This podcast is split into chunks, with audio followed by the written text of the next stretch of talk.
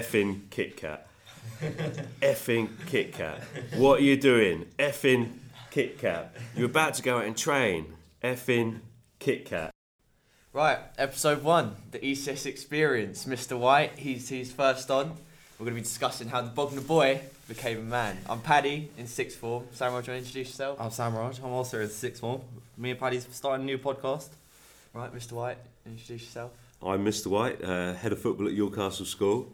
Um, bit of a bit of a boy, Bognor boy. um, yeah, so we're going to talk about uh, how I got started in football.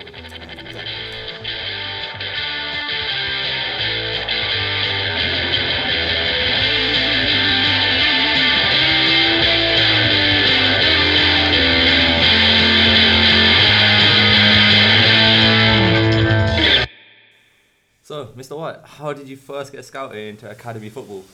Scouted into academy football um, all came about uh, a game that I played for my local side, Bognor Martletts. Um, we went on an end of season tour uh, to sunny Isle of Wight, Oh, and it was there where one of the Portsmouth FC scouts uh, noticed my ability, um, and it was soon after after the game, after we got back from the tour, phone call to my parents to invite me to come training for Portsmouth, um, which I did every Thursday, um, and things things went from there. How did that feel to be noticed? Uh, didn't really f- feel like anything at the time, but I can remember um, being an Arsenal fan. The first actual competitive game I had to play for them um, was was against Arsenal. Big We- game for you then, yeah? It was a big game for me, and uh, we'd driven up or one of the, the days during half term. Uh, got to Arsenal's training ground to be greeted by a couple of my heroes, Tony Adams and Ian Wright. It was a while George Graham was still the manager, uh, so I was a little bit in awe. Um, but then it was a slightly funny game because as we're getting changed to go and play, um, a little bit of commotion between both of the coaches.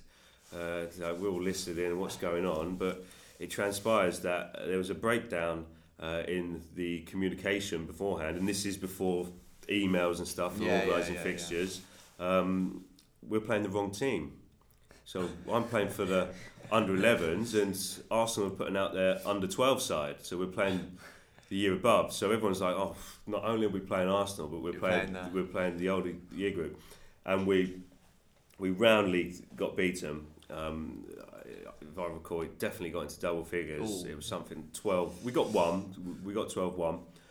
But I felt good at the end of the game because. He was delighted to be there with the Arsenal. I was great to be that. there, but I also got commended from the Arsenal coach as well, where they come up to you at the end of the game and go, "Oh, well done, mate! If it weren't for you, it'd have been 30 today." So I played uh, quite well that day in difficult circumstances, but it was more my my commitment and desire throughout that then made me established over some of the people that were already there. Given it was my first game and some of it was their third, fourth, fifth game, um, I stood out because of a little bit of Bognor bite um, and and sticking with it at all times. Is that is that what they noticed first when you were being scouted, or was it your ability? Uh, I think I did have a, a, a certain amount of ability, but I, I think I had more uh, hunger and desire more than anything else. Um, I didn't, and this is again in the uh, '90s football. I didn't shy out of a tackle, No. uh, and it was I can uh, imagine.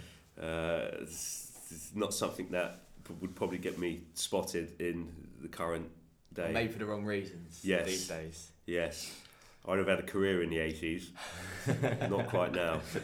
Um, so when when you were sort of growing up in the academy, sort of our age, 15, 16, 17, whatever, how did like you being in academy affect your, your academics and how did you deal with the pressures that many people at the school are going through, you know, this sort of time as well? Again, it's it's moved on in the sense that we didn't have things like day release when Yeah. I was in the academy, so you didn't have to take a day off of school um, and then have to catch up on that day to, to have your studies. Yeah. Um, you say pressure. I didn't really. It didn't feel pressurized in any way. It was a commitment on time to have to be away a Tuesday evening, a Thursday evening to do the training. Um, but you know, I'm not going to shed myself in some great light here, but catching up on work didn't really affect me because I just didn't catch up on work. Yeah. Um, It was all football. it was all football, and you know, probably wrongly when I did get offered the contract, and Portsmouth said to me, and this was at the end of year ten.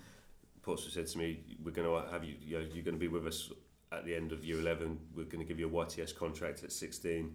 Um, I completely then switched off from uh, academic life. If you could go back, would you?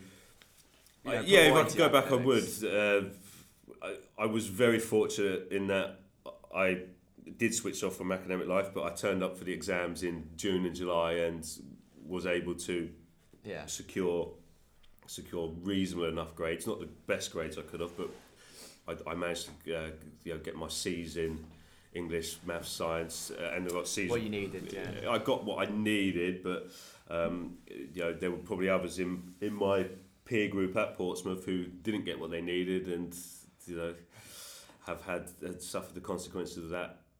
on- Yeah, yeah, on. How league did football. How did your peer group at school find it, seeing that you're going to become this professional footballer?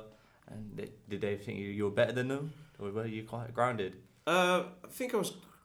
I'd like to think I was qu- quite grounded. Uh, I don't think, and You giving it the big round school. no, I didn't, and and I, I think that maybe be to my detriment a, a little bit. I when I look back on my career and the reasons for my career ending, um, not having a little bit of an arrogant streak Yeah. and and being uh, a, a big time Charlie uh, hindered me.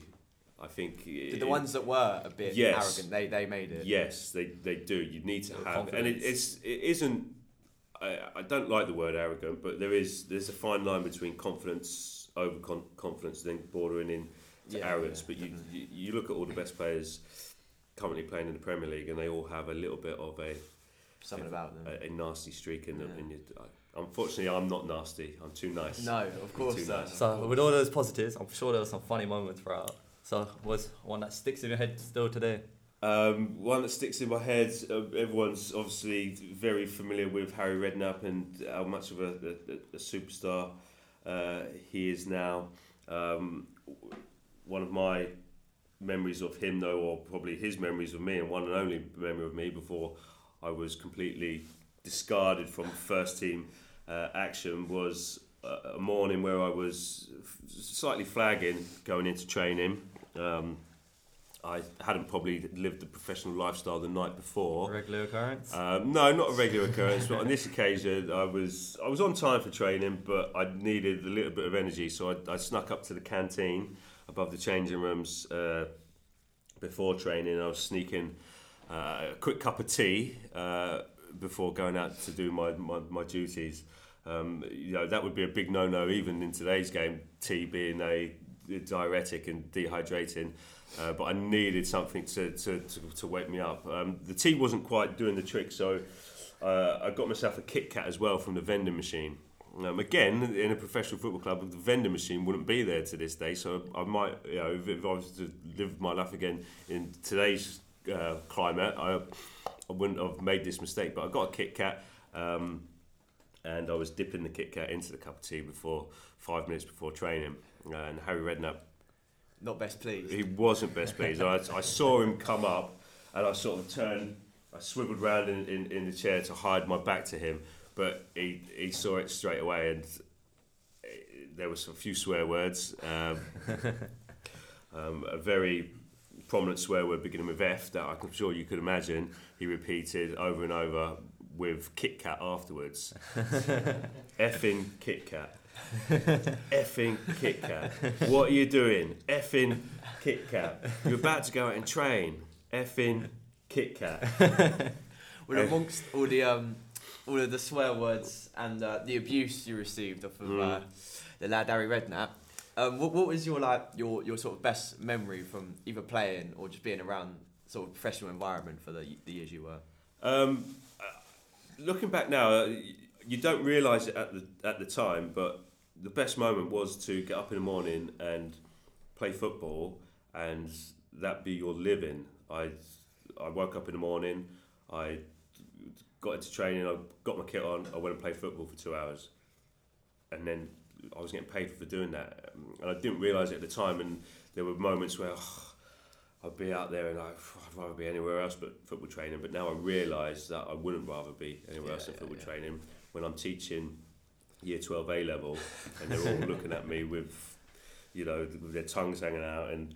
"Oh, what's going on, sir? And I do realise then that, I, yeah, I was wrong at 18 to think I'd not want to be football trainer. I'd rather be football training than Well, yeah. teaching. It's, uh, it's, it's a wonderful thing to You got to a match that sticks hobby. out in your head? A match that sticks out in my head. Oh,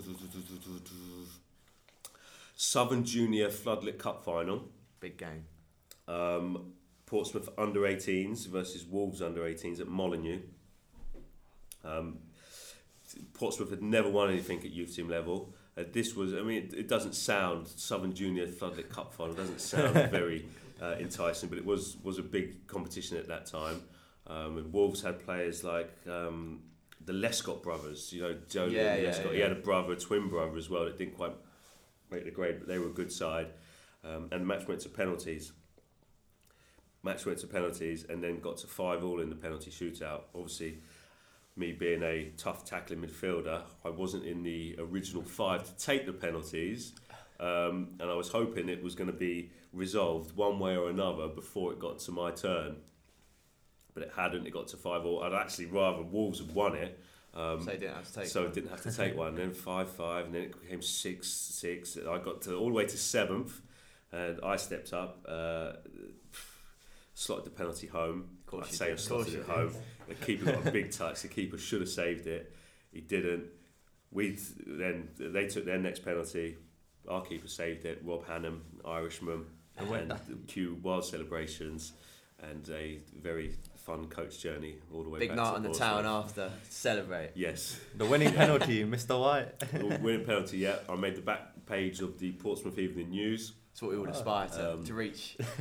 I don't know where that clipping is, but my mum's probably got it somewhere. She did save some of the, the things that, that used to happen. Well, considering you know all, all the highs Yeah. from from your 18s football, how did it feel once you know you got dropped and, and that was it? You know that this was your whole life, and then it's it's, it slipped away from you. Yeah, as I say, it's I was fortunate in that I did have the grades, so I did uh, have a few seasons of pottering around, shall I say. I uh, I still played amateur football, Yeah. semi-professional football, but that's not training every day. That's then, um, oh, I've got to go and do some work for a living, um, and I, I found some of the employment that I, I got into uh, was not not for me. It didn't. It wasn't stimulating. So fortunately, with my grades, I was able to then go to university as a as a Yeah. mature student uh, to enable me to get into this route way because um, box packing, uh, which is what I was doing. at Not very exhilarating. It wasn't very very exhilarating at Not all. Box packing on on a conveyor belt line, um, not fun at all. How was well, sort of in between that? I remember you talking about before. You, you went you went to America for a bit and uh, had a little a little tour of America. Yeah, I did have a little tour of America. Again, that's um, uh, was I view it as a lot of bad luck. Um, I'm a bit of a Jonah. Everywhere I've, I, I, I seem to have ended up after Portsmouth ended badly. Yeah. Um, I, I, I had an uncle who lived in Canada, and he said, "Come over and play for." We got a new franchise. If you anyone's familiar with American sport franchises, they start up in different places. And the, the, the town he lived in, which is in Edmonton, in near the Rocky Mountains, he said, "We've got a franchise coming, a new soccer franchise coming over. Why don't you have a go at try, you know, playing for them?" And when I and played for them. Um, it was professional still. It wasn't as much as I'd been been paid, but it was still being a professional footballer. Uh, but unfortunately, they soccer didn't really take off in Edmonton. It's a big ice hockey town, um, and the the male soccer was inferior to, to female soccer over in Canada. Um, they just weren't generating any money, no crowds. In fact, the, the men's football was the warm up act for the, the, the girls coming on afterwards, where the stadiums were full, but the men's stadiums were empty. Um, and about two, three months into my American American dream, um, the, the club had had folded, and I was there over in the states, and what am I going to do now, sort of thing. So a little gap here. I took a little gap here and uh, hired a hired a car and just toured America for Went and lived. A good part of, a, So- of a year, but wasted all my money in the in that period. As every student should. As every student should, Should. yeah. The, the final destination of my American tour, funnily enough, was Las Vegas. It all ended there, and all ended badly. As all good stories do. So, how do you deal with it now? Do you look back at regret, or do you look back at it positively? Um, a, a mixture. Uh, there are a lot of positive bits that, that, that I still look back on, but I do still look back on with with some bitterness in certain regards, particularly when I and I still to this day see people that I used to play with playing on TV, and I think, oh, I'm still I'm better than that person. I'm better than that person. I still think that, um, but yeah, mostly it was a positive experience. Yeah. Does it, you know, ser- does it seriously affect your mental health? Because it, it would, you know, some people. I think it's important to talk about it as well. Um, Or has it done in, in It's previous? not something I've actually really. I've not broached this subject. No, and I've, I've not. But with the prevalence of mental health in the media, um, I would say there were periods, probably on leaving Portsmouth, where my mental health did did suffer, Yeah. and actually, um, when I look back on what the the club did for me, probably was Not enough. was not enough. And uh, given that I'd been there since 11 years old, and then left at 23 years old, um, and just to get up and walk out the door and That was it. not go back. But yeah, there was there was no aftercare Yeah, or yeah, yeah. phone calls or anything to see how you were getting on or any route ways to see to get you into to employment. It was okay. You're a professional footballer. We love you. We love you. We love you. Then Next day. next day You're out the door. we're not. You're out the door, um, and you're, you you're fending for yourself. Where actually, as a professional footballer, they, you have everything done for you. You know, Yeah. like players coming over to the Premier League, particularly players that are not native English speakers, will come over and they'll just have their lives taken care of. They'll have someone look out. They'll get a house. They'll get Yeah, this, yeah, that, yeah. the other. They'll have a chef. They'll have everything you could want. So you can just go in in the morning and focus on football training. And everything is done for you. And then when the club don't want you anymore and that's all taken away, it's it's a it's quite a daunting experience. Well, you, you- you'd like to think that that's that's changed now. It, you you would like to think it's changed, and I think with the, the vast amount of money that's involved in the game, you would think it has changed. But Yeah, the, the, um, the academy pressures what Yeah. still seem to be the what same. advice would you give kids in our school, especially who are playing professional sport in all cricket, football, or rugby? um, I, I think the advice you'd have to be aware of of of how cutthroat the business is. It's it's you have to have a plan B. You need a plan B. It's yes. You want to be confident and go into it thinking I am going to be the man. I'm going to do everything to be the man, but you have to have a route way, knowing that it's all going to end one day. Right. Thank you very much, Mr. You're White. welcome. Really appreciate it. No, Take thank care. That's our first E ECS. Experience, yeah? It's all done. Hope you enjoyed it. Thank you very much for listening. And uh,